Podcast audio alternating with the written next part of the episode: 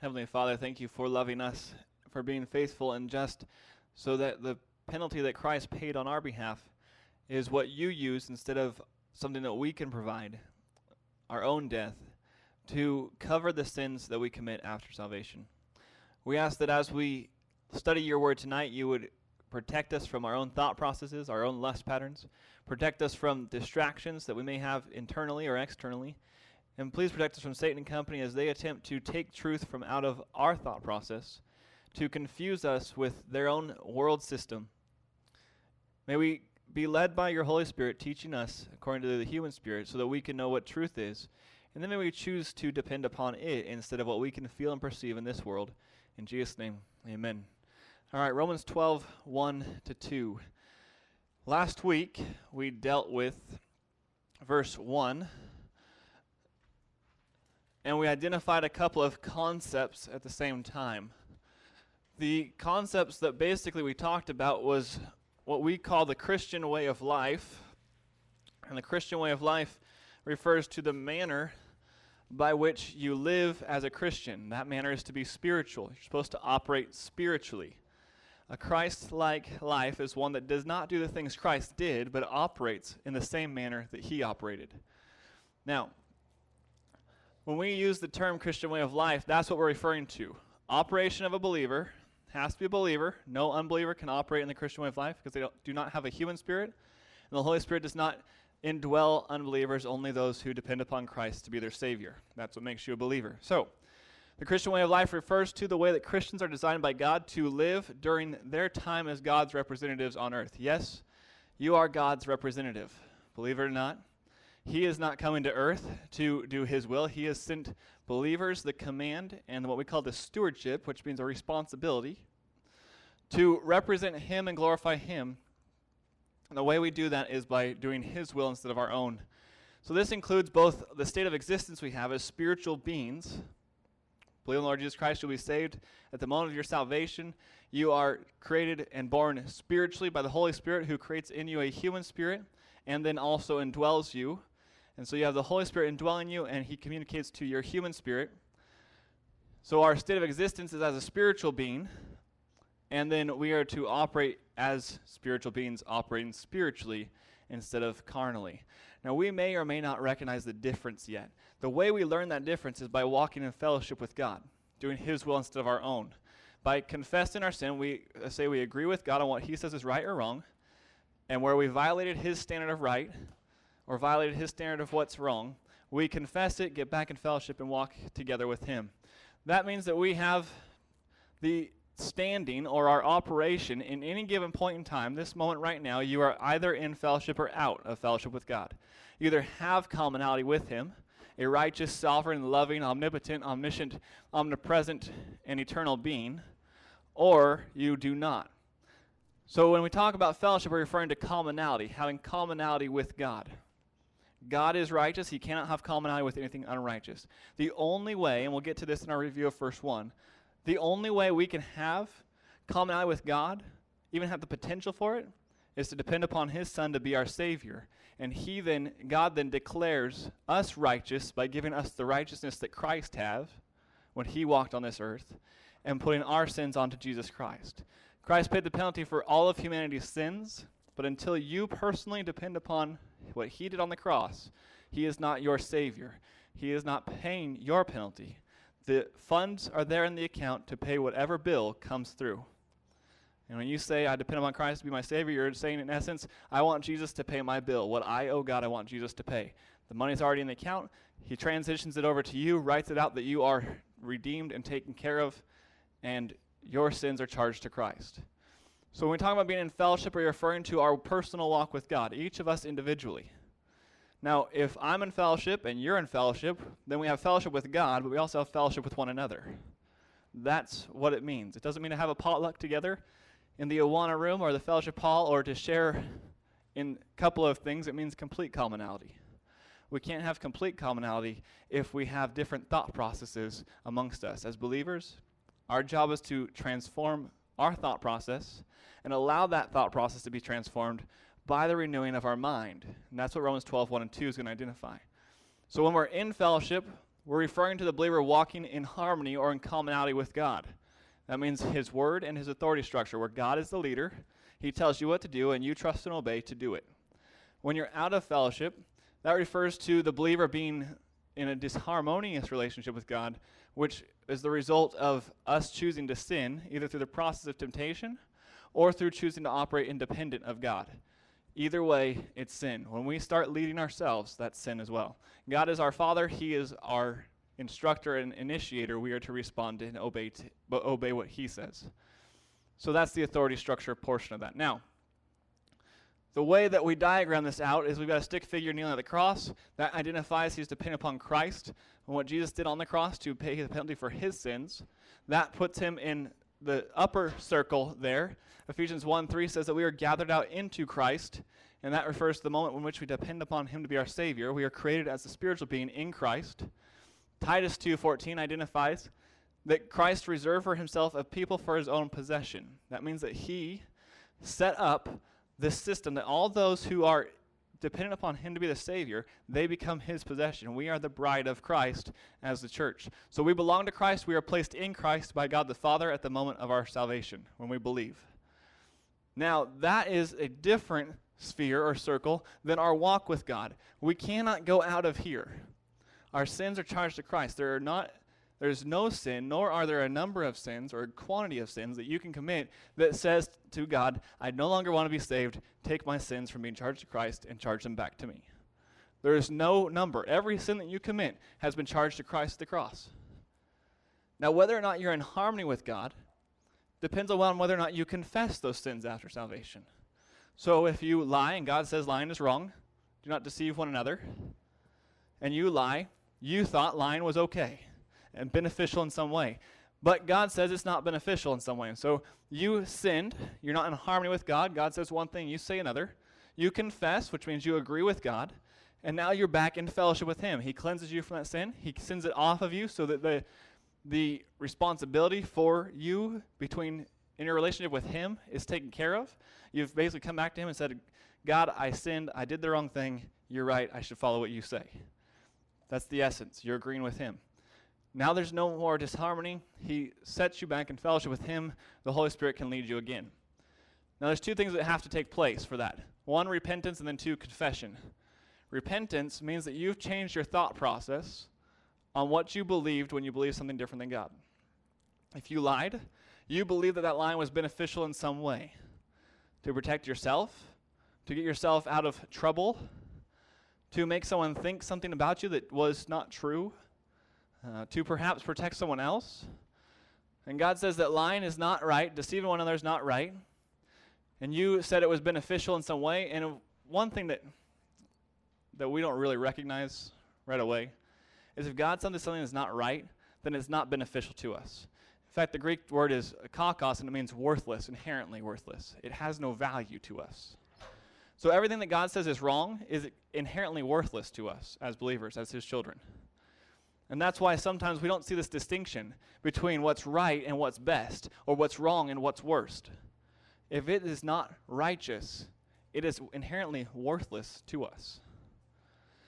And when we depend upon lying, perhaps, to get us out of a situation, we're saying this has some benefit to me. And I'm going to depend upon it. I'm going to have faith in lying to get me through this situation. Well, there's inherent worthlessness there. You have to change your thought process on that before you actually agree with God. You can't go, God, I agree with you. Lying is wrong. Lying is not beneficial, while in the back of your mind going, but I think it is. You have to change your thought process first. And that is repentance. Repent means to change your thought process. Greek word metanoia, meta to change, noia, thought. Change thought. So change what you think about it. So in this situation, Line is beneficial. Nope, I'm changing that. Line is not beneficial. Now you go after you repent and you tell God, God, I agree with you. So repentance is like confessing to yourself that what you did is wrong.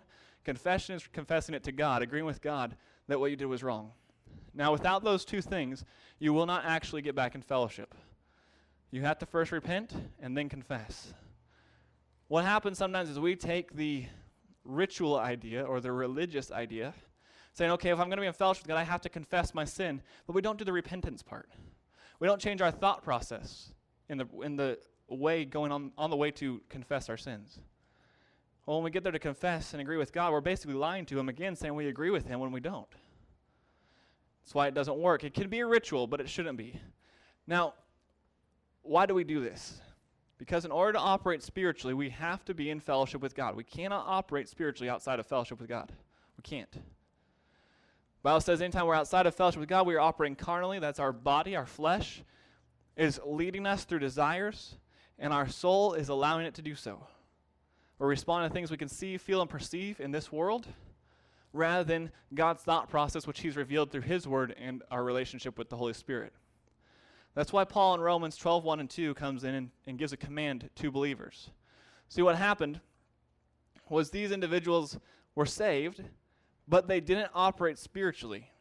And so he comes in and gives this command. He says in verse 1 I urge you, therefore, brethren, by the mercies of God, to present your bodies a living and holy sacrifice, acceptable to God, which is your spiritual service of worship. Now, if you were here last week, we identified a couple of things. One is that this phrase, phrase I urge you, therefore, is from the Greek word para kalo, which means I call you alongside of me. Paul's identifying that he is doing this. He is presenting his body as a living sacrifice, and he's turning to the believers and saying, Hey, join me in what I'm doing. He's not saying, Okay, I'm going to sit here. You guys need to do what's right. He's saying, No, I'm calling you alongside of me as I present my body living, as a living sacrifice to God to do the same thing. He's talking to the brethren. The command is given to brethren, so we know for sure he's talking to believers, in case there was any question. We dealt with the mercies of God. Mercy means not getting what you do deserve. God was merciful to us in that while we were still sinners, he sent Christ to die on, sin, die on the cross for our sins. The part about presenting your body as a living and holy sacrifice, it does refer to the body, the physical shell, but it identifies that that physical shell is spiritually alive and to present your body in a, in a spiritually operating way to God, in a spiritually operating manner. So he's talking about a believer who is not just a believer in Christ, but someone who is spiritually operating. Someone who is living spiritually. That means in fellowship with God. Says living in holy sacrifice. Holy means set apart for service. We are not holy except if we are in Christ.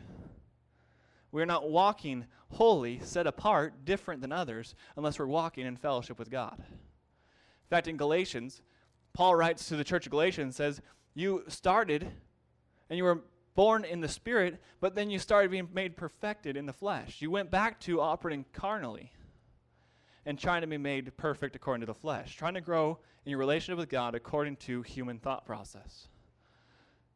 He goes along in the rest of that book to identify that they're not to walk like those who are not saved, but to walk as if they are saved because they are. That's the difference. We, as believers in Christ, are able to walk spiritually. We're set apart, we're different. You have two types of people in this world those who are in Christ and those who are out, those who are spiritually alive and those who are spiritually dead.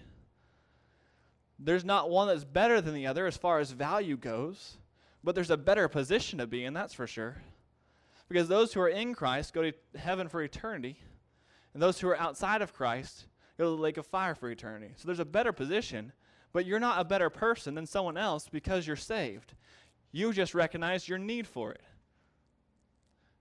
Now, the spiritual service of worship that he talks about is that you are to, as a believer, present your bodies as a living and holy sacrifice acceptable to God out of your daily operation in your worship to Him. When we worship God, we a lot of times think automatically of music. Worship through singing, it's called. And what we're really doing when we worship through singing, or what we should be doing realistically, is reflecting on what the words on those pages mean of either the hymnal or the PowerPoint slides for the contemporary music. Reflecting on what those words mean and identifying that they are true about God. Which means that those words aren't true about God, we don't want to be saying that they are, because that's blasphemous.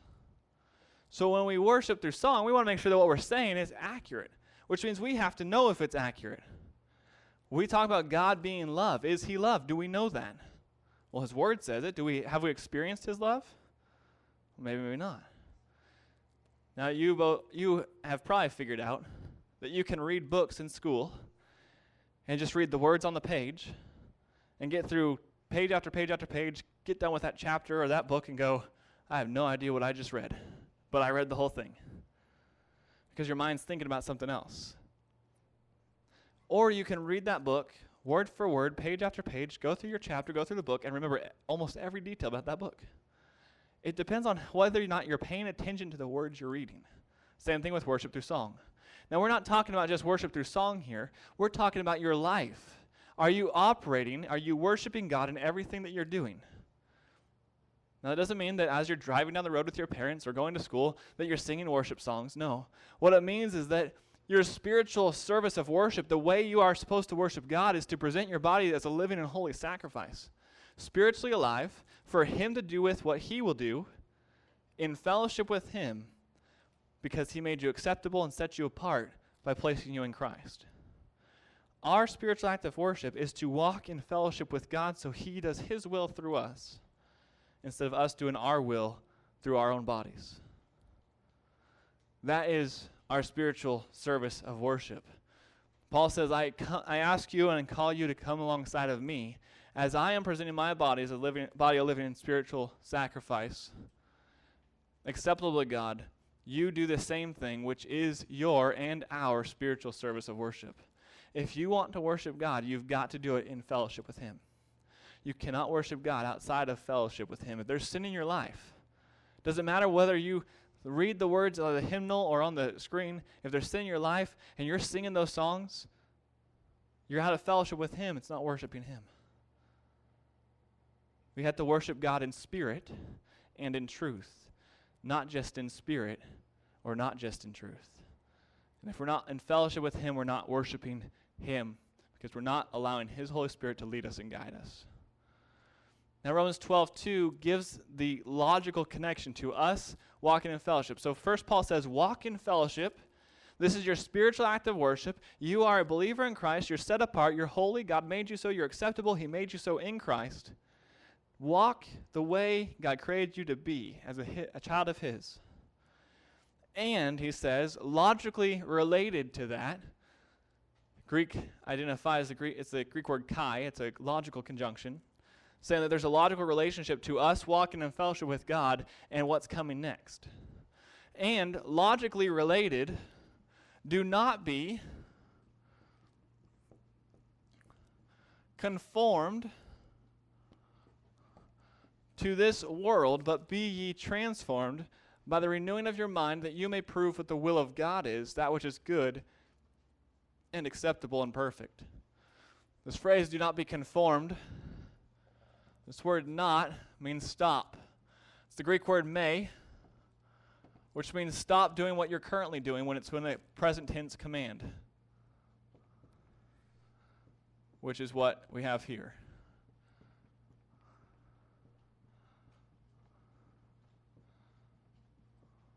Stop doing what you're currently doing. What is he saying? He is telling the brethren, the believers he's talking to, that they're not being transformed by God's word, but they're being conformed to this world. He's saying, stop doing what you're currently doing, being conformed to this world, but on the other hand, be transformed. Now, what is he logically identifying about them? Are they operating in fellowship or are they operating out of fellowship? Out of fellowship. Because the logical connection between verse 2 and verse 1 is that if we are in fellowship with Him, presenting our bodies as a spiritual living and holy sacrifice, our spiritual act of worship, then we will be in this place of being transformed instead of conformed. But he's saying you're not in this place. You're out of fellowship. Confess your sin, get in fellowship, and stop being conformed to this world so that you can be transformed by the renovation of your thought process, the renewing of your mind. The word conformed here means molded by external pressure.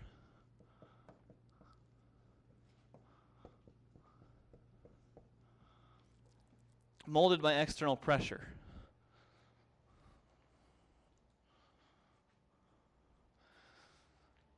The idea with this word is that you are the object that is going to be shaped, and there is an outside thing that's shaping you. What is the outside thing that shapes us when we're out of fellowship with God? It's the world. Look what it says. Stop being conformed to this world. The world is the mold that is pushing around you and creating pressure on you so that you change to match it. Stop being conformed to this world. Now, this is referring to the entire world system, how this world works, the rules and laws that govern it. Now, we dealt with a while back 1 John chapter 2 verses 15 to 17. Some of you guys may remember that as the lust pattern verses or passage. But we identified that all that is in the world, the lust of the flesh,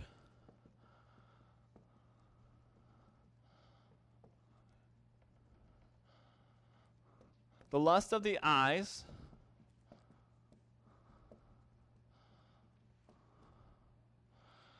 and what's called the boastful pride of life, which is really ego lust.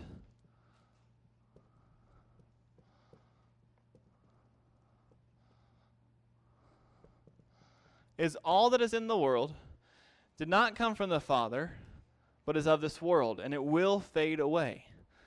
And verse 17 says something to the effect of, But those who do the will of God live forever, or what is from God lives forever. So this is 1 John 2 15 to 17. All that is in the world, the lust of the flesh, the lust of the eyes, the boastful pride of life, is not from the Father, but is from the world. So, what is being said here is that if you are in fellowship with God, you will stop being molded by external pressure to this world system, which operates under lust of the flesh, lust of the eyes, or boastful pride of life. Now, why does it operate that way? The whole goal in this world system right now is contrary to how God created it, just like Adam and Eve. God created Adam and Eve to glorify Him, created humanity to glorify Him. But what is man doing now as a result of the fall? Glorifying Himself. This world was designed to house humanity and to glorify God, but what happened when the serpent deceived Eve is he took control of this world. And the Bible identifies that he is what's called the prince and the power of the air. He is the ruling power and authority over this world system currently. Now, don't let that fool you. God is sovereign. Satan is not in control over God. God has allowed Satan, this, this arena, this world, to do what he wants with while he proves through humanity that he is loving and just. And so while this world is run by Satan and company, and God sits there watching over knowing everything that's going to go on, he's letting his wrath build up until it overflows. When the iniquity of this world is made complete, God will judge it. There will be seven years of tribulation. There will be a thousand year reign of Christ, where there will be one last thousand year chance to prove that he is loving and just.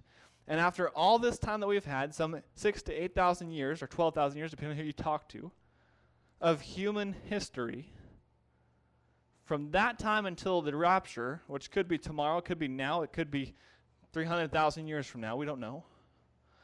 But that time period, plus seven years, plus a thousand years, that whole amount of time is the amount of time that God is slow to wrath. It's a long time to be patient. It's a long time to wait and give chance after chance after chance for people to turn to Him. This world operates under the lust of the flesh, lust of the eyes, and boastful pride of life. When you watch TV commercials, if you pay attention, you can identify which target they were going for. Some are easier than others. You can say, hey, that's, that's satisfying the flesh. That's pursuing material objects. Or, hey, that's about pride. Do this, and you'll be the most amazing man in the world or woman in the world. If you buy our product, everyone will think you're cool and important. You can see, if you pay attention, how this world and commercials are fantastic for this because they're trying to sell stuff to people in this world. They're not trying to sell it to anyone outside this world, which there is none, by the way, just in case you were wondering. They're trying to sell it to people in this world, so it makes sense that they target each of these three areas. And a really, really good commercial that everyone likes is probably going to have all three areas because it will appeal to each person's lust pattern. So it says, stop being conformed to this world system, which happens by your lust pattern but be transformed. This is the Greek word metamorphosei.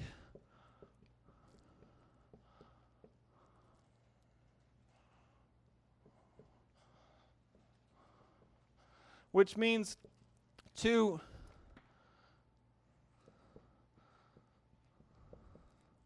to transition or change from the inside to the outside.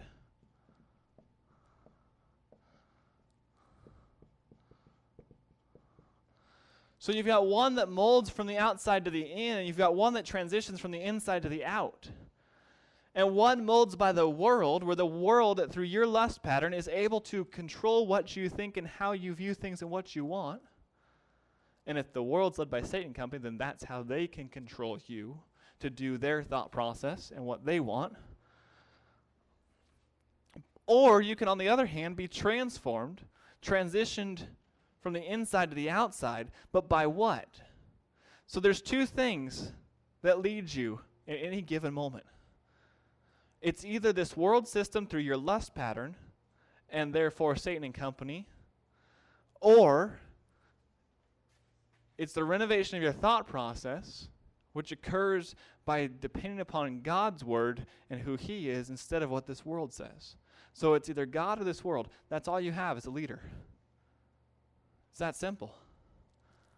And anytime you think, well, I'm not going to follow the world, but right now I'm not going to follow God, you're following the world. In James chapter 4, it says, Do you not know that making yourself a friend of the world makes you an enemy of God's? If we are operating carnally, we are at enmity with God. That means we've drawn a line in the sand. We're looking at God on the other side, going, Let's fight. We call that greatly dumb. That's a phrase we picked up a few years back. Greatly dumb. It means extremely stupid if you're trying to figure it out. It's greatly dumb to look at the God of the universe who not only created the air you breathe, the components that created all this world, all the elements, the universe, the stars, the galaxies, but also Adam can, without any stress at all on his power system, say, He's dead and draw a line in the sand and say, No, I'm going to fight you, God. Now, we obviously don't consciously think that, but that's what we're saying when we operate carnally. That's what we're saying when we don't follow Him. Because the Bible says in Romans chapter 5 that we are operating, when we operate carnally or from the flesh, that we put ourselves at enmity with God. We look across the line in the sand at Him, going, Let's go, let's fight. Well, who else is fighting against God? Satan and company. So that means that we have aligned ourselves with the enemy who accuses God, fighting against God with Satan and company when we're operating carnally. See, fellowship matters. And we are being taught and told and pressured externally, which means it's from the world system, to say, no, this life is about you self actualizing. What on earth does that mean? Means you realizing your full potential. Whatever you desire, pursue it. Whatever makes you happy, pursue that. Be the best you can be. No offense to the army. Those guys deserve our respect all the way through. This world is not about us being all that we can be. At least not the way the world says it. It's not about us realizing our full potential. It's about us glorifying God. That's it. And in order to glorify God, we have to humble ourselves. We have to deny ourselves so that we can follow Him. We are told by Paul through Romans 12 2 to stop being conformed to this world, stop being molded the, by external pressure to this world system. Through our lust pattern, this world system is led by Satan and company. So, in essence, he's saying, stop letting Satan and company deceive you and mold you through the various deceptions that they have in this world. In satisfaction of the flesh, in satisfaction of the eyes when you pr- pursue material possessions, or in pride. They get you doing those three things, they don't care. Keep doing it. They're like, attaboy, way to go. Because all we're doing is spinning our wheels spiritually. We're not even operating spiritually. And if we're not operating spiritually, we're fighting alongside of them instead of doing God's will. We are in a spiritual battle. We are being deceived in this world. We have to be transformed in our thought process if we're going to change from the inside out. We'll look at that more next week and this transformation process as it takes place next week. Let's pray.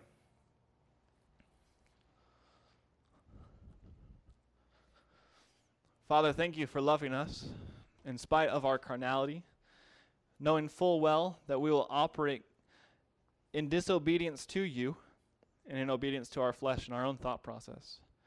We pray, Lord, that you would give us clarity to recognize how we are being deceived and manipulated by this world system and thus Satan and company. To see where we're being molded by this world instead of being transitioned by your thought process and your word. Thank you for what the Holy Spirit did in writing these things and what He can do to teach us these things.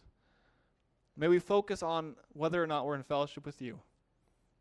May we be quick to repent and quicker to confess so that we can spend our time in fellowship with you doing your will instead of our own, following you instead of fighting against you. Thank you that you love us, and that means that whatever you say is what's best for us. May we choose to depend upon that the promise that you've given that you'll never leave us nor forsake us. When we feel alone, may we choose to depend upon that and allow the thought process that you give us to lead us in our actions. Thank you for loving us and sending your Son to die on the cross for us. Please keep us safe tonight. In Jesus' name, amen.